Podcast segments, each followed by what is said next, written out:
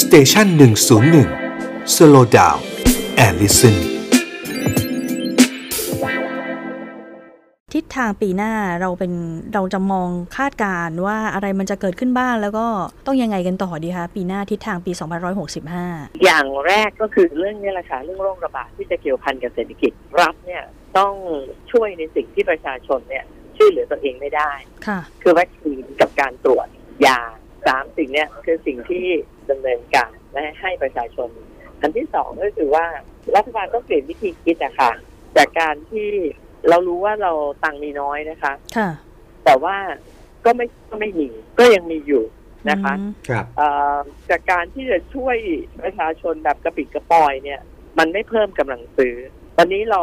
ต้องพึ่งสองเรื่อง ประเทศอื่น ๆเขาเริ่มเงาหัวขึ้น ก็ทำให้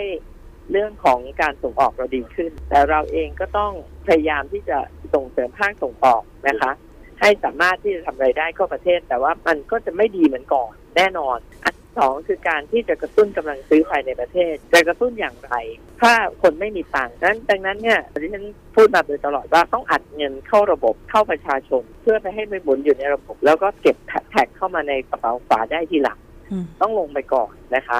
อย่างการเยียวยาการแจกเงินเนี่ย มันต้องมีปริมาณที่มากพออะค่ะ ครับถ้ากระปิดกระปอยเนี่ยมันไม่สามารถที่จะเหมือนกับรดน้ำต้นไม้อะค่ะรดน้ำที่ไม่พอต้นไม้มันก็เอ่อตายก็ไม่ตายโตก็ไม่โตอะนะคะ แค่แกนไป แต่ถ้ามันต้องทุ่มรถให้พอ แล้วเดี๋ยวท้ายที่สุดเนี่ยมันก็จะเก็บภาษีกลับเข้ามาได้นะตอนนี้เราเนี่ยขาดเรียกว่าตั้งงบประมาณขาดดุลแล้วยังเก็บภาษีไม่เข้าเป้าอีกทุกมากขึ้นทุกปีทุกปีแบบเนี้ยเราจึงต้องกู้ ตอนนี้เงินกู้เรา 9.3 ล้านล้านละซึ่ง